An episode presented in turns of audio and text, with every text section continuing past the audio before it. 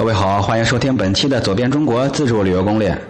云梦山是我国的古代著名的鬼谷子他修炼、演武、教授兵法之地，也被称为中国第一军校。上集啊，我们聊到了鬼谷洞。那从鬼谷洞游玩出来之后，会看到在鬼谷洞的对面有古朴典雅。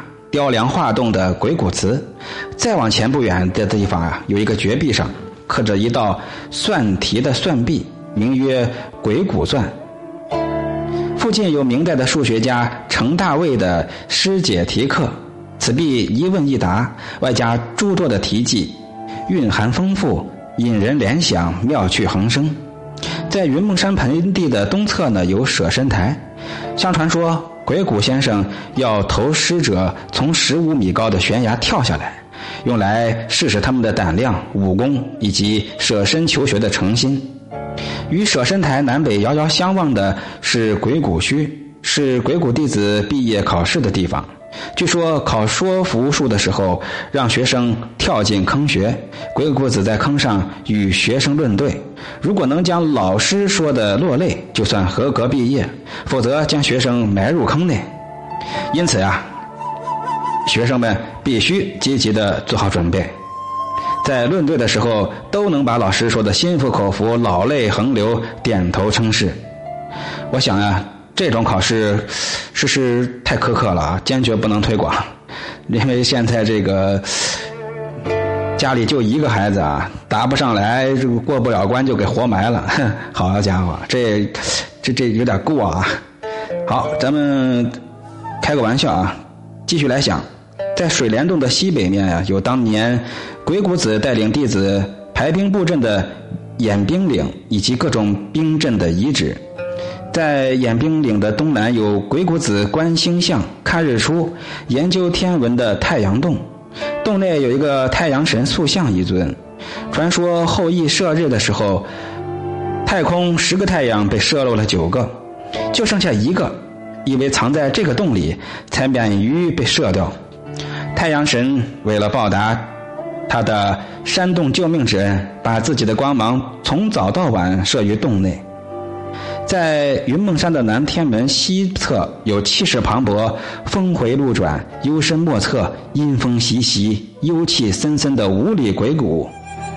鬼谷的中段有天书崖，上面有无字天书。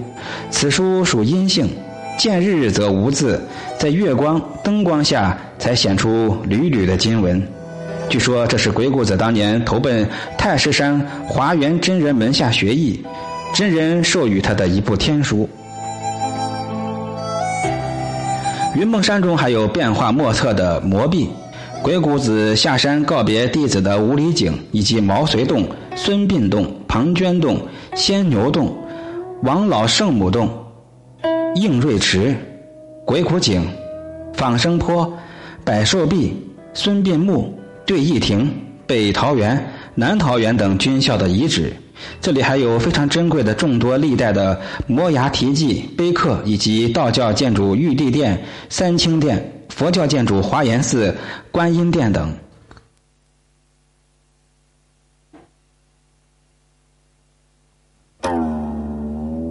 云梦山古军校遗址啊，是我们华夏民族的宝贵文化遗产，是迄今世界上罕见的军事形象史料。为充分发挥它的历史价值。近年来还修建了气势雄伟、古朴典雅的《孙子兵法》展览馆。一九九四年十月，在云梦山召开了全国首届鬼谷子研讨会，并且成立了由李德生将军为名誉会长、以前外交部部长傅浩为会长的鬼谷子学术研究会，使得云梦山成为研究我国战国时期军事、外交、文化的重要场所。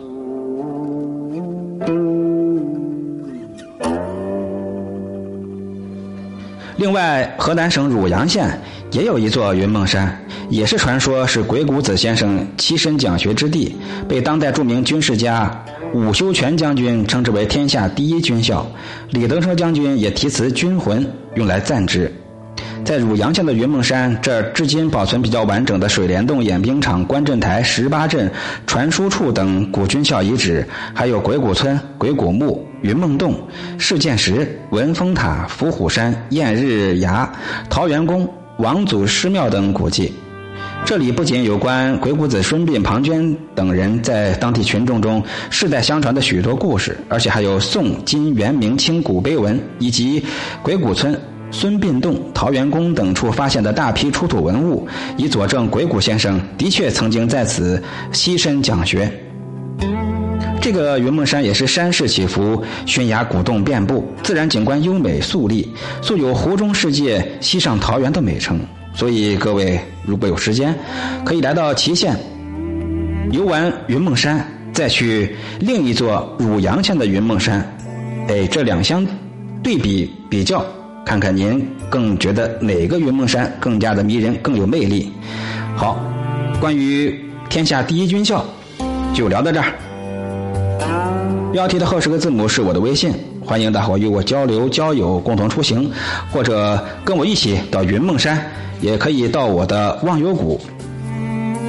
我的忘忧谷其实剧透一下，离云梦山非常非常的近，有多近呢？您到时候跟我一起去就到了。好，本集就到这里，我是海哥。标题的后十个字母是我的微信啊，别忘了。